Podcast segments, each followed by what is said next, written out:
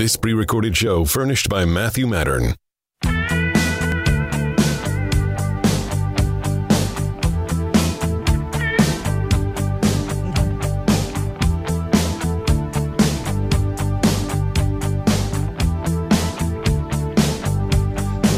This is Unite and Heal America with Matt Mattern. My guest today, Rick Gates. Uh, Rick has written a book, an insider story on how Trump won, Mueller failed, and America lost. I had Rick on the show back on January 6th. Uh, and while we were taping the show, the uh, the Capitol was being stormed. So it wasn't quite clear, clear to us at the time what was happening because uh, the the events unfolded so quickly. But uh, during the course of the hour, I'd love to get callers to call in and talk and ask uh, Rick some questions. And our number here is 800 222 5222. And that's KBC 790. Uh, again, I'm here with Rick. How are you, Rick? Good, Matt. Doing well. Thanks for having me. Thanks for being on the show. So, uh, what's uh, what's new with you since uh, we last talked on January 6th? Well, I think uh, the uh, the uh, presidents have changed. Um, that was certainly a big uh, moment, and uh, we've been um, working on a number of things moving forward to 2020. Um, when we look at uh, you know what the Biden administration has been doing, you know, in the course of just over the first 50 days, um, that's quite a contrast to the way that uh, President Trump, you know, viewed policies. Um, so there are several, you know, issues that I think are going to weigh heavily in the midterms in 2022. Um, and I think it's going to be interesting to see which way America, you know, is is leaning. I mean, there are obviously issues with uh, immigration down along the border. There are, you know, a number of international issues which have just, you know, raised their head. I think, uh, you know, President Biden is being tested right now by a number of our adversaries. Uh, I think every president, you know, in their first hundred days, kind of goes through this, and uh, it'll be interesting to see, you know, the way the Biden administration, you know, deals with it because the way that we're perceived internationally means a lot to a number of you know emerging democracies, and they're looking at the U.S. Um, as the model. So um, I want to be optimistic, um, and I, I hope uh, you know things uh, you know start turning around for the United States in terms of our international prestige uh, and the way that we're viewed. But uh, I think there's going to be a lot between now and 2022 that will help shape those elections and then determine you know what happens next and whether the Republicans take back the House and or Senate. Well, certainly uh, a lot going on. I guess I would uh, ask you to step back just a minute, and uh, I think uh, ask you the question in terms of did Joe Biden win the election? Are you uh, are you in that camp, or are you uh, still questioning the win? Well, look, I, I've always said that I believe that there has been election fraud, not just in the 2020 election, but for decades. And it's now gotten to the point where all Americans need to pay attention to it. Um, do I think Joe Biden won? Yes. Do I think there was election fraud? Absolutely. And I think America can do better uh, as a country and as a model of democracy to make sure that our elections are, you know, on point, free, fair, and transparent. And we all have work to do, Republicans and Democrats. Well, I certainly think that uh, the overwhelming evidence is that the fraud was not sufficient to overturn the election. I think you've uh, agreed with that. Um, and of course, we want an election that is completely free from fraud. I and we should do everything that we can to uh, ensure our elections are free from fraud. Obviously, uh, it seems as though that um, President Trump kind of played on the fact that some mischievous acts may have occurred and conflated that to the election was stolen. And there, those are two different things. Uh, you could have ten votes stolen, and that's that is a fraud, but it's not going to change the results of the election if he lost Michigan by hundred thousand votes, for example. Absolutely, and, and look, there are states where I do believe that fraud impacted um, uh, the election in a way that it could have gone a different direction. There were clearly states like Arizona where I don't believe there was fraud. That was just a outright, you know, number of senior citizens not voting for Donald Trump. And so I think when you look at it as a whole, there were issues with the elections, and I think that's what we need to look at and examine and do better at. Um, and it's sure President Trump, you know, came out. He, he is very kind of black and white on this issue. For him, it's either fair or it's not fair. And in his mind, based on what he saw, based on the reports that he was getting, uh, and, and the fact that there was fraud in some states, it may not have been systemic fraud. I think get caught in the semantics of some of those definitions sometimes.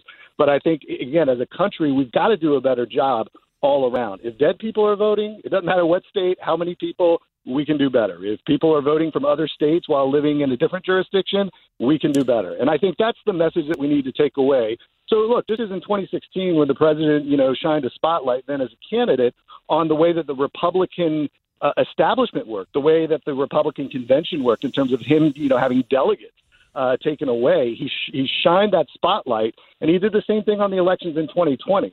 So I, think we can all agree that we can do a better job. And, you know, I think we'll be arguing for years on whether or not, you know, it was ultimately stolen.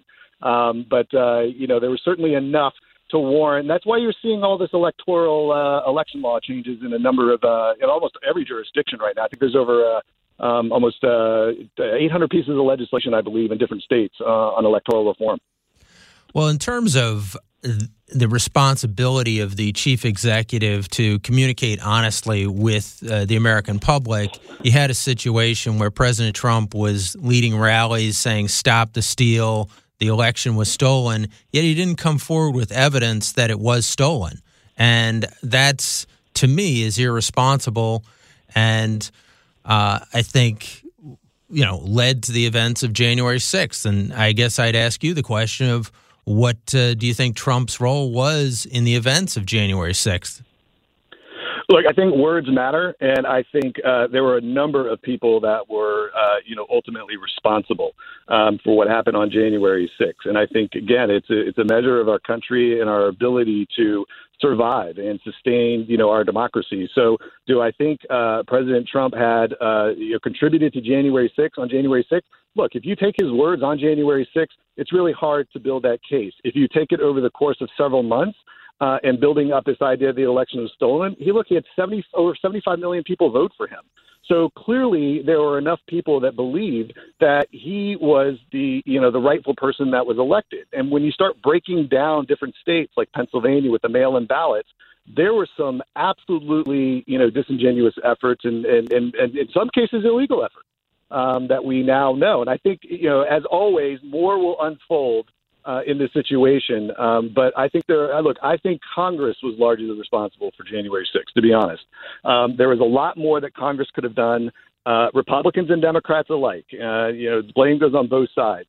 And the fact that uh, it got to that point, the boiling point, um, is going to be, you know, something that we're going to have to reflect on for quite some time. I understand they're taking down the fences, you know, around the Capitol now.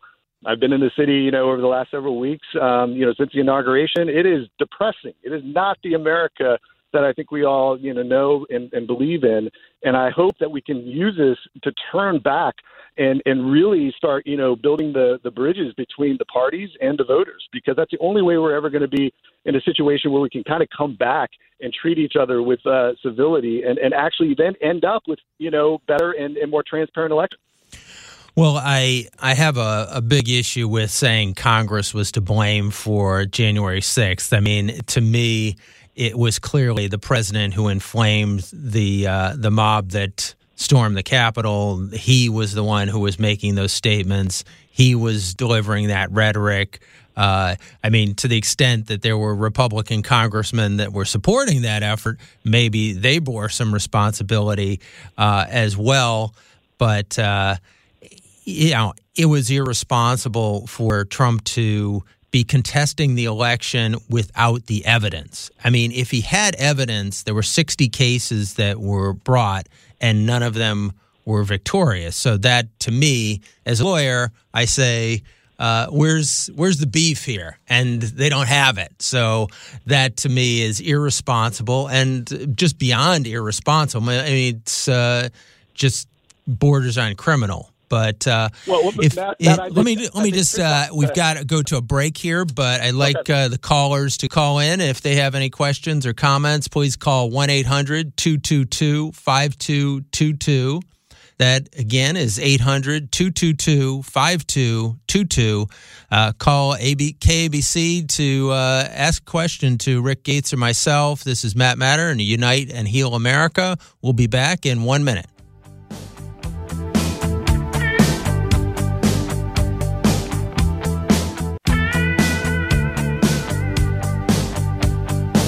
You're back with Unite and Heal America with Matt Mattern, and I've got Rick Gates on the on the line with us today.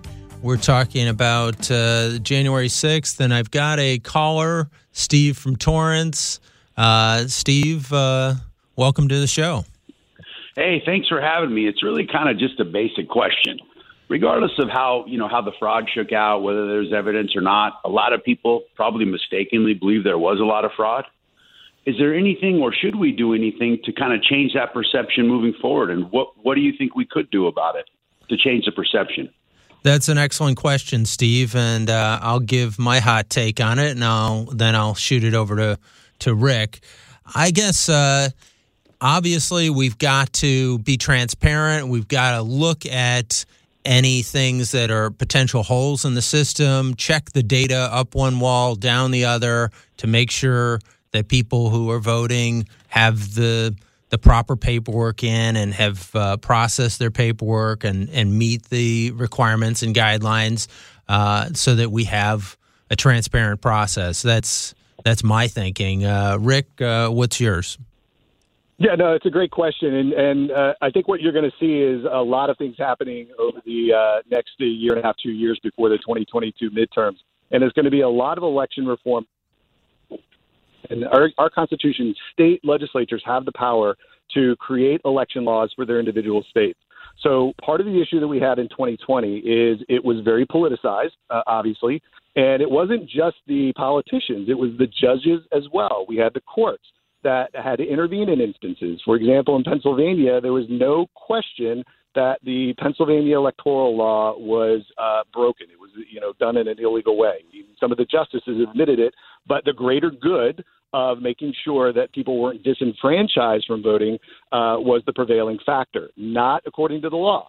So you've got to really uh, fine tune these laws in each state. Ideally, you have some set of standards that are applied across all states because right now we have basically 50 elections going on in the U.S. Uh, plus the uh, U.S. territories. Um, so it's a very difficult process uh, to manage, and then that's where you get into a lot of the fraud. Um, well, and, I, I, uh, and, to Rick, I think to clarify that for the listeners, I think what you're talking about in Pennsylvania were was that there were some votes that came in after the deadline for the election and uh, or on day of election, but uh, those votes were insufficient to sway the election one way or the other. Um, and there was question as whether or not it was proper to accept or not accept those votes either way, accept them or reject them, Biden still would have won that uh, that state. So I think that's the clarification no, no, no, on that I'm front. exactly. I'm not contesting the number. I'm contesting the process. By law, if a state has to adhere to a certain process and it doesn't, then it's breaking the law. And when you look at it in a very simplistic way, and I think Steve's getting his question to, is how do we go back and how do we fix instances like this? That was a very specific instance of something that could have been fixed by the courts, by the politicians, uh, if they had done so. And I think that's what you're going to see moving forward. But more importantly, and, and, and Matt, you touched on it, we have got to be able to identify a person is who they say they are when they vote. We had a number of instances where people were voting both in Nevada and California, as an example. That's got to be cut out, and that can be cut out. We have the technology, we have the means to do it. Uh, it's just that the states have to get behind it and be a position to enforce it, and that's we're not there yet. Well, that's where it comes in is uh, having a federal election law, and there is some disagreement on this, but I think there's some constitutional support with federal standards being uh, applied across the board, which would then address your concerns, which is that we have a fair and clean game, and that's part of the problem is having 50 sets of laws. You've got 50 yeah. different potential uh, sets of problems. So um, I think that having a uniform set of laws would be very helpful for everybody. I totally agree with you. So, well, well, can I ask a quick follow up? Sure, sure, Steve. Okay, let's say, for example, and I think this is a great idea, federal guidelines, at least for federal offices, you know, Congress, Senate, President. One, how do you enforce it? And two, where are you both at on voter ID laws? And then I'll just let you answer. Sure. Thanks. Uh, I'll let uh, Rick take the first shot at this one since I got the first shot last time. Yeah, on the on the second part of your question, Steve, I absolutely uh, agree with voter ID laws. I think that there needs to be some set of uh, a process or standards in place that we identify. I mean, just take example, you know, what's going on down, uh, you know, south of the border. I mean, we have an influx of illegal immigrants coming across the border. Who's to say in 2022 a lot of those people don't end up voting? How do you validate people? So we have the technology to do it. Voter ID is a great way. Uh, a number of states use their DMV systems. Uh, I don't, uh, you know, I think there's some issues with those, but it's the best that we've got so far. But if we if we sit down as a group and organize it from a federal or national level, then I think a lot more will get done. There is a, a kind of a national election commission um, that uh, does exist. It doesn't have a whole lot of power yet, but uh, my hope is that we see more of it um, over the next uh, you know course of the two years. Uh, but the problem is you got to go back to the Constitution. Right now, the Constitution says state legislatures have the power to uh, create and enforce election laws. And until that's changed, it's going to be a very hard situation because if the feds come out with some sort of guidelines, my sense is that some of the states are probably going to sue, uh, saying that's unconstitutional. And that'll be an interesting uh, argument for the Supreme Court.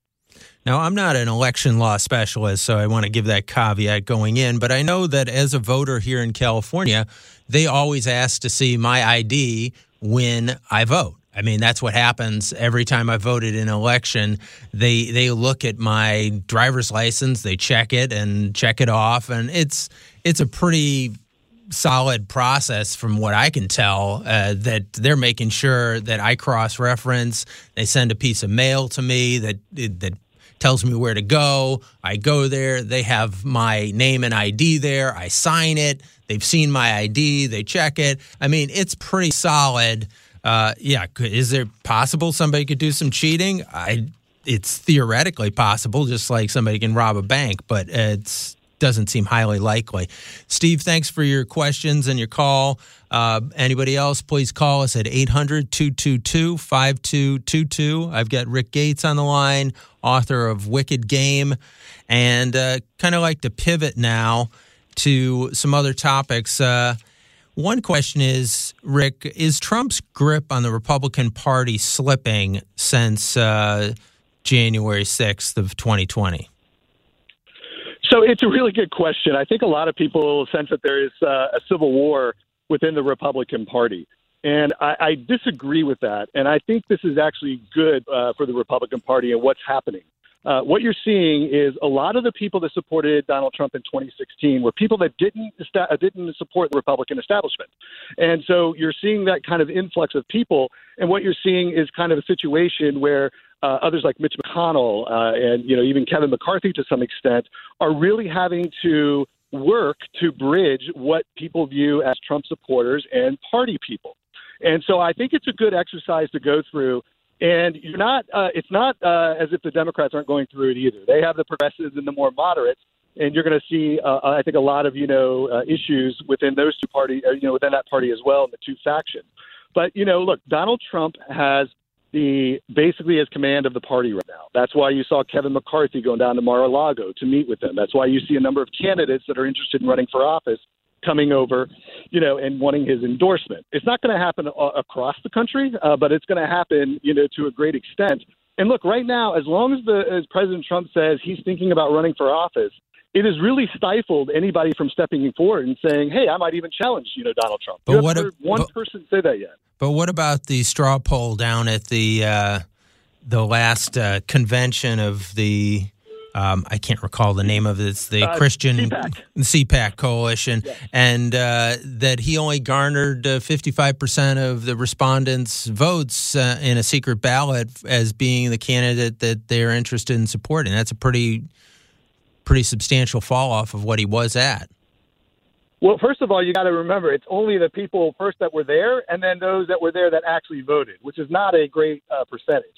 What you need to look at are the more national polls where you see a much higher level of support for the president. I mean, look, you know, using a CPAC poll is not really scientific at all. Yeah, but doesn't uh, it tell you that the leadership of the party is uh, happy? You know, at least a good part of it is happy to kind of move on from from his uh, grip on the party.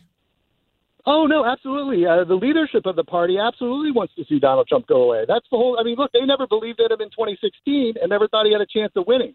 And now that he has brought his brand of politics to the Republican Party, they have no choice to deal with it. Even look, I mean, everybody thought there was going to be a civil war between Donald Trump and Mitch McConnell. And what happened a few weeks ago? Even Mitch McConnell said, "Look, if Donald Trump's the nominee, I'll support him." Because Mitch McConnell understands politics, he understands how much power Donald Trump has right now within the party. And until he actually decides to go away completely or, you know, does something else and says, I'm just not interested in politics anymore, he's got to lock on it. And, and frankly, they, you know, I'll give his uh, team credit. They did a great job of realigning a number of the people in key organizations like the Republican National Committee, the National Republican uh, uh, Senate, Senate Leadership Committee, uh, and the House Committee. Uh, a lot of those people uh, in states as well are kind of Donald Trump supporters and loyalists. So it helps. Well, let me ask you a question before we go to break. How serious a blow was it to Trump, uh, his loss of his Twitter account? Oh, I think it was devastating. I think he'll recover, but you've already seen the impact uh, that it's had look, he was always um, of the opinion that his Twitter account was his ability to communicate directly with the people, and that's what he loved to do. It cut out everybody else in the middle. And when that was taken away, yes, he lost his voice to a large extent. And I think there would have been a number of tweets on many issues um, had it not been taken away. And obviously, that raises all kinds of questions about censorship, et cetera, which we can get into later. But at the end of the day, it, it was devastating for him. And, and I think, you know, he will uh, work to find some form of that uh, moving forward because that's his way to communicate directly. Well, I completely agree with you on that front. And uh, I think that it was kind of an emasculating experience for him because, yes, it was his power and uh, probably worth like a billion dollars to him, that particular uh, mode of communicating to people directly and, and really being a newsmaker at every moment of the day uh, he could shoot out a tweet and get attention. Now he no longer has that. He's got to go through normal channels, and and those channels are filtered, and less people are seeing it. So it's a it's a dr- devastating loss to him. I agree on that front. Uh, you're listening to KABC 790. The show is Unite and Heal America. You've got Rick Gates as uh, our guest here today. Please give us a call, 800 222 5222. This is Matt Mattern. We'll be back with you in just one minute.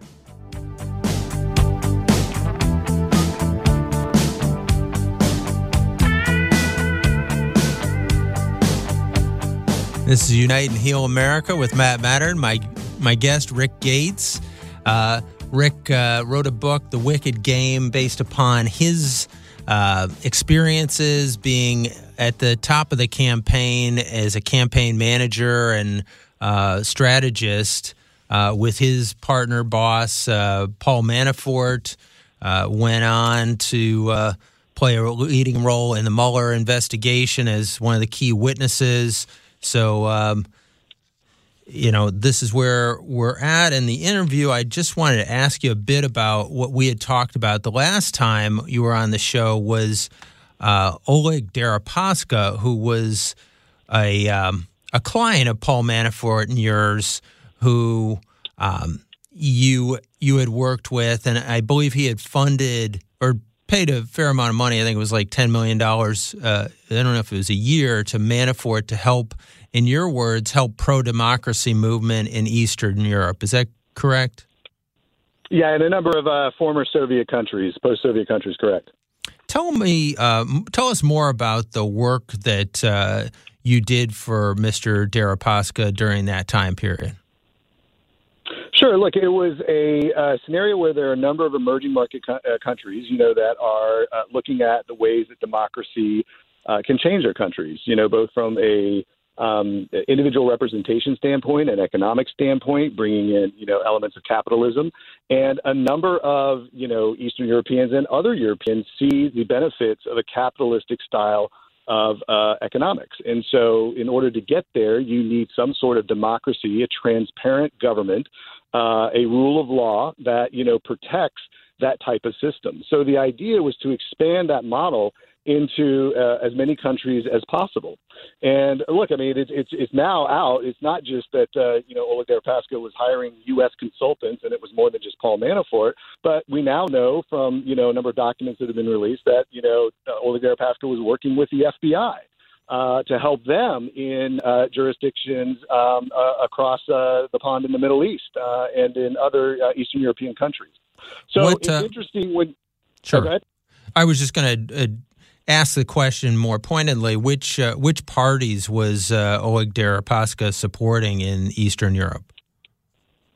Well, it depends. I mean, there were in different countries, uh, it was different political parties, but it was typically ones that were uh, pro-capitalist, um, ones that wanted to see a better system of uh, corporate governance when it related to businesses. Because regardless of where you are as somebody in business, um, you have to make sure that if you make an investment in a country, that that investment is going to be protected. And in a lot of these countries, that's not the case. If you have a coup or assets are, are nationalized, uh, there are a whole number of uh, issues But that can which- impact any which- type of investment. Which pro, uh, which specifically which political parties was he supporting? In terms of which country? Uh, any of the countries that you uh, you worked with him.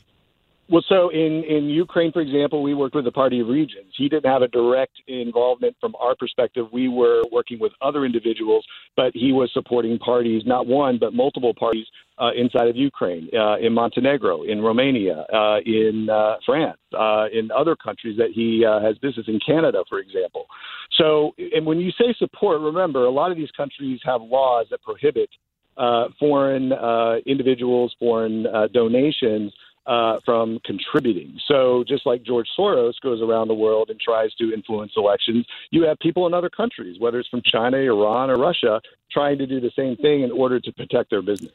But I would wonder why Oleg Deripaska would be supporting democracy in Eastern Europe, as he's a close friend of Putin's, and Putin uh, certainly wants Eastern Europe under his influence and control, not uh, to be kind of pro-Western in its views. Correct?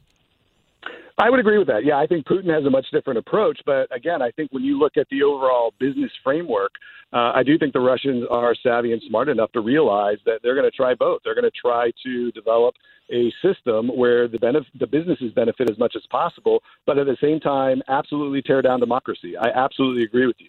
So I think they're playing both sides to some extent with the intent of, in, my view, and what I've heard other experts, uh, you know, uh, opine as well, is that Putin wants to create the uh, reemergence of the Russian Empire. That's really what he's trying to do. And in order to do that, he's got to tear down American democracy, which he and Xi Jinping in China and, and others around the, the world as our adversaries are absolutely doing.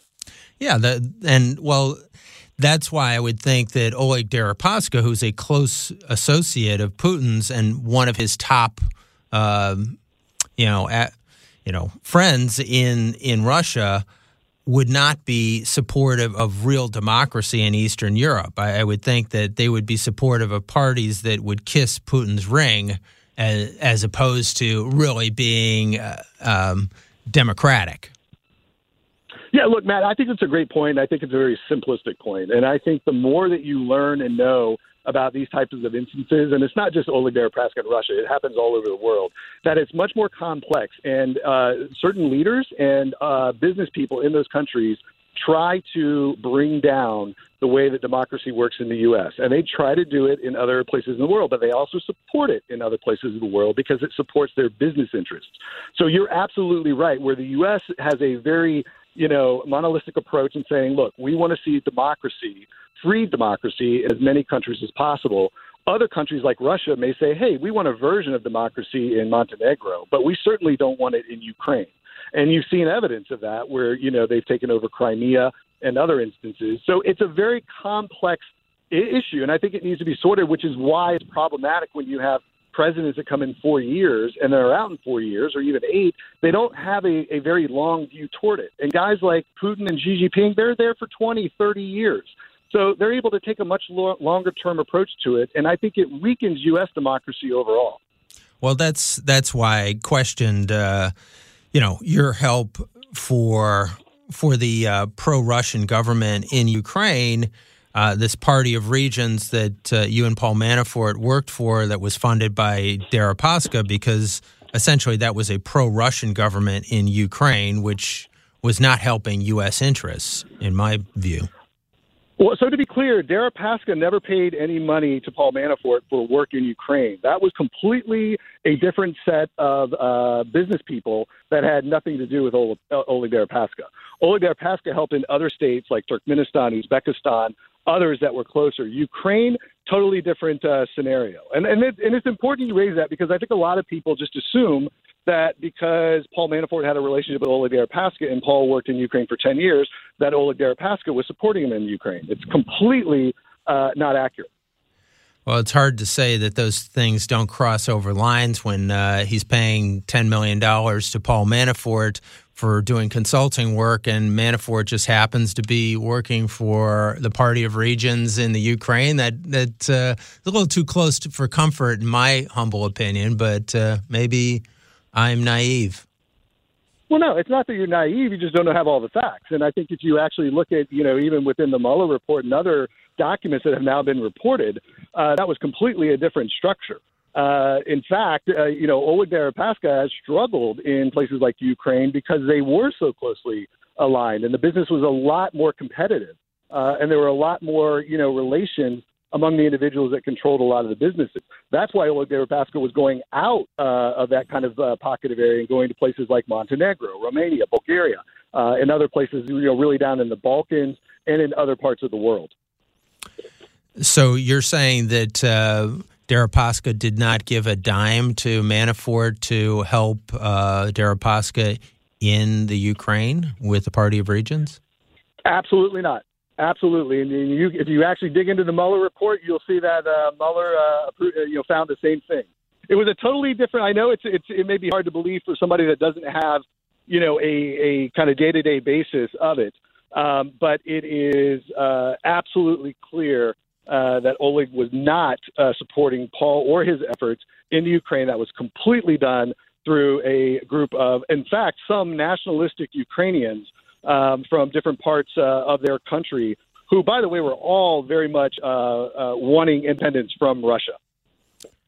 So, did you was was any of your work done for like Viktor Orban in in Hungary?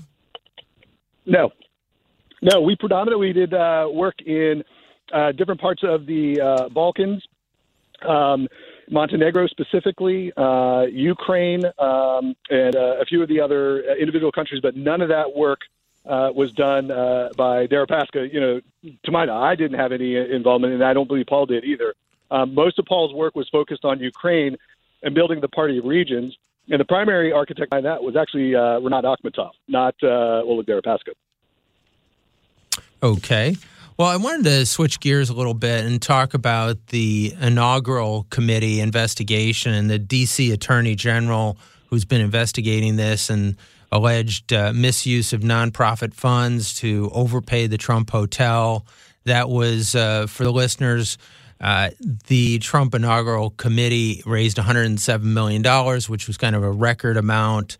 And um, Rick, you personally uh, managed the discussions with the Trump hotels. And at the time, I believe had been quoted as saying you were a bit worried about the optics of the inaugural committee paying such a high fee for um, using the Trump hotel. Can you tell us a little bit more about that? Sure, I'll comment very generally because it's still an ongoing investigation. And I think my lawyers would, uh, you know, uh, have a, uh, a, few words for me if I went into too much depth. Uh, but I will tell you what is kind of public record, and that is when you actually uh, look at the context of those emails that you're referencing, the Trump Hotel did go back and cut its fee. And what you will see coming out of this case is that there were different uh, prices for different hotels, and the Trump Hotel was not in the uh, top category. So you're going to see more information coming out on that. Um, I, I'd love to be able to tell you a lot more because I want to share a lot more details about it, but because it's an ongoing investigation, I think my lawyers would uh, kill me if I uh, say any more. okay.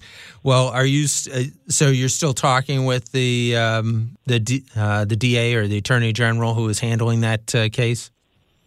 Uh, no, as far as I understand, we're done uh, with our portion. As uh, it's been publicly reported, a number of us did depositions, um, and now there is a process, I guess, that uh, both sides prepare before they go to a judge to determine whether or not there will be a trial. So the process that just occurred was discovery, um, and uh, that was kind of the latest. And I think there's a, a period of time where those uh, depositions will be, you know, put together, um, and then uh, it'll go before a judge in D.C. Well, you're listening to Unite and Heal America with Matt Mattern, my guest, Rick Gates, author of Wicked Game.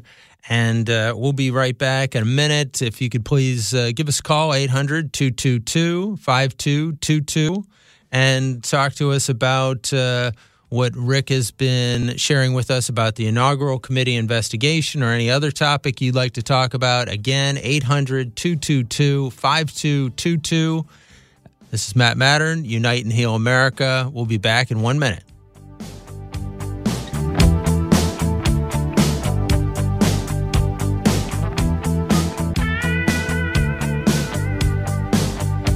Back with uh, Matt Mattern, Unite and Heal America. My guest again, Rick Gates. Uh, we're talking a little bit about the inaugural investigation and one of the comments that I had read was that they could have hosted the events at other venues for free or a reduced price, and they didn't even consider those options. And uh, one example of kind of the overcharge was that the presidential prayer breakfast they charged five thousand dollars for the same um, ballroom. They ended up charging the inaugural committee one hundred and seventy-five thousand dollars. That's uh, almost. Uh, 37 times more. Why why uh, that price differential? Yeah, Matt, you're going to see some of the facts come out of that, and that's again one of those scenarios where a lot of people just don't have the information. And again, I'd love to tell you all the details, but I will tell you this: the time that the prayer breakfast booked the hotel, it was in May of 2016, well in advance of when anybody thought Donald Trump was going to win. At that time, the hotel wasn't even open. And so when you look at where the prices were, not just for the inaugural committee, but for other entities and individuals that were staying at the Trump Hotel after the election, the prices not only changed at Trump, they changed at every hotel in Washington because every four years when an inauguration is held, that's what the hotels in D.C. do. Irrespective of whether it's a Republican or Democrat that wins, everybody, every every hotel, every restaurant, every transportation service raises its prices excessively because of the inauguration. And you're going to see more of this come out, you know, after the investigation, uh, you know, comes to a, a, close in the next several months. So you're telling me that other hotels were charging $175,000 for a room at or around that time? Well, no, no the Trump hotel didn't charge 100. You, you're talking about a, uh, a, a meeting room, right? Correct.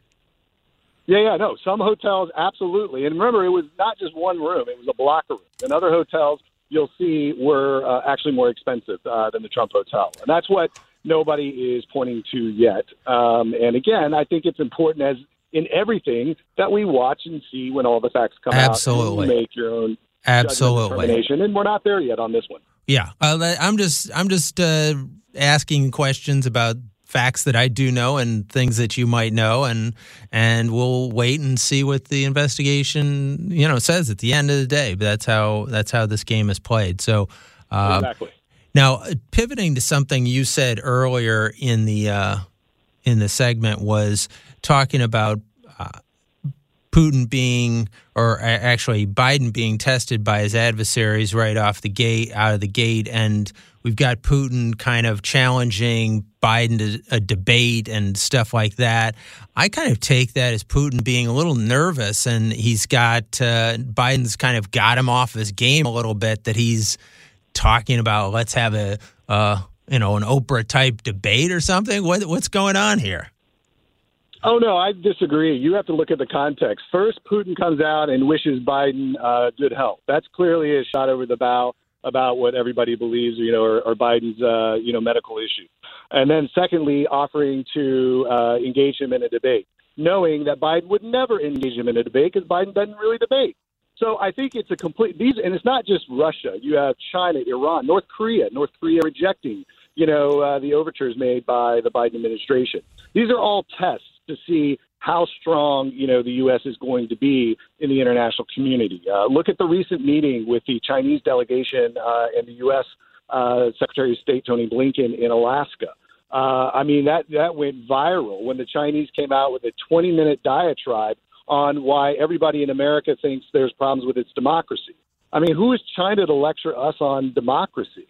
And there was a two minute rebuttal by the United States government, the Biden administration.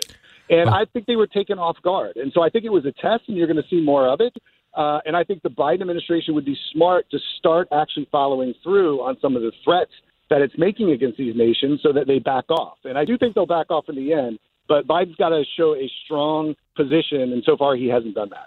Well, I, I kind of see uh, China has made a very bad uh, tactical or strategic move, which is uh, challenging the U.S. and trying to push the U.S. around. I think that's just going to get the American people, um, you know, ready to uh, confront China. I mean, China can do nothing worse than to slap America in its face. Uh, they would be much better served with putting us to sleep rather than to to slap us and get us angry. Um, they've they had so, there's so it begs a, it begs a great question then, right? So then why do it? And so you're seeing the Chinese try to show their muscle and might to see how the U.S. government reacts.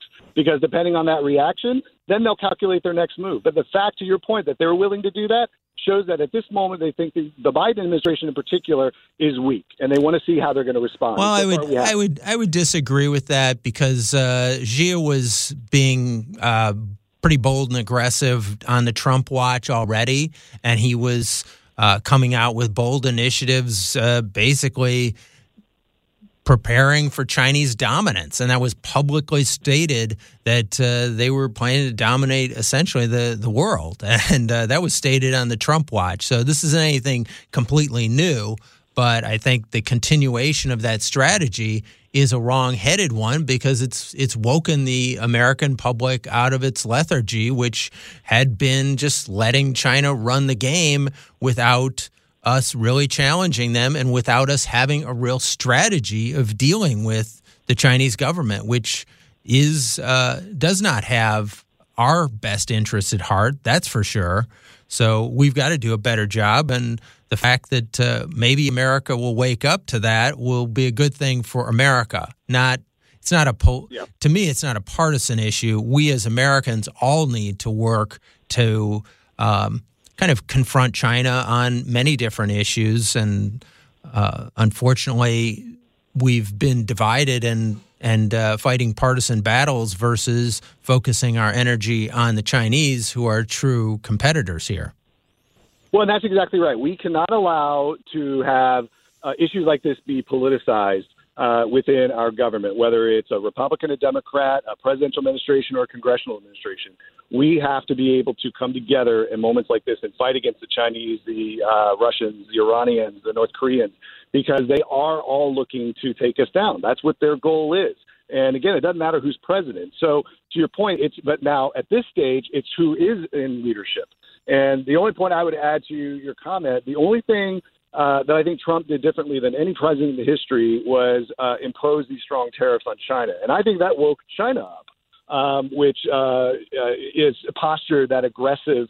Um, you know, reaction uh, that you uh, you know you point out, which is absolutely true, and it is my hope too that the Americans do come together and that we don't see this as a partisan issue, as a Republican or Democrat issue, but that we actually come together on stuff like this because that's where America needs to be united. I think that's where, if it does unite, then it can be strong.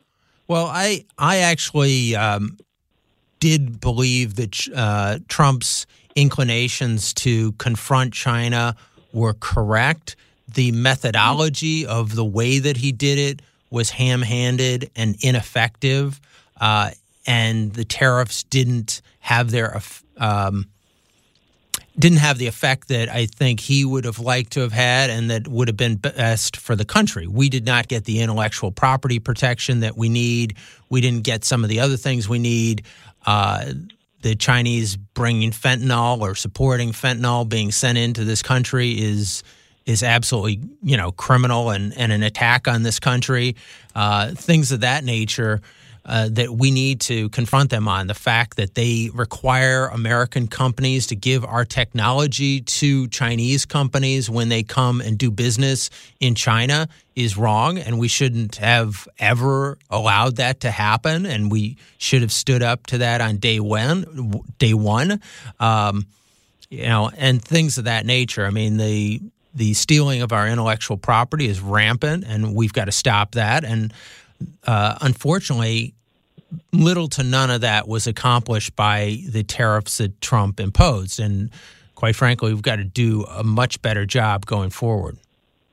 Yeah, I absolutely agree with you on that. And I'd say the only other thing I'd add that China gave us is, of course, you know, uh, the COVID virus as well um, which we you know also need to take into account. And you're absolutely right. Uh, you know, this is the problem with uh, unfortunately uh, all politicians in Washington. They talk a lot and they don't show any you know real action. And we've had administrations, Republican, Democrat, that have not taken action against China, and it's allowed China to be you know built into this uh, you know, massive, you know, kind of empire that uh, they are gunning for the U.S. and they're they're seeking to take over dominance. Uh, and I think soon, if they're not already there, their economy obviously is, um, you know, the world's largest or pretty close to it. Um, but that all says exactly what you you point out that we need to go to, and that is finding ways to combat China uh, and, and doing it, but actually not just talking about it, but doing it. And you're right, Trump was on the right path with the tariffs they didn't have the overall greatest impact because China started throwing tariffs, you know, on a bunch of our stuff, which is, of course, their retaliatory measure. Uh, but we've got to be more clever. We can't just take kind of status quo approaches uh, with China because they are going to come at us hard. And if we don't do something as a unified country, we're going to be continued to just kind of be weakened, you know, piece by piece. Uh, and, and I think any of us would, would hate to see that, especially at the you know uh, uh price of uh, you know the Chinese coming after us. We can't allow that.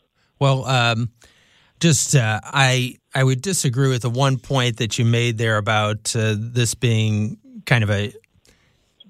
I think the inference being that China weaponized uh, the COVID virus uh, against us. I don't I don't buy that, but uh, I would say before. Well, I'm not, yeah, I'm sorry. I'm not necessarily suggesting weaponized. I'm saying we got it from China. I mean, it came you know from them, whether they did it deliberately or accidentally you know, we'll we'll let all the uh, you know the, the illustrious WHO reporters, WHO, uh, you know, investigators, uh, you know, come up with their opinion. Be- before but we uh, before we sign off here, I just wanted to give you an, an, opportunity to tell the audience about your book, The Wicked Game: An Insider Story on how Trump won, Mueller failed, and America lost.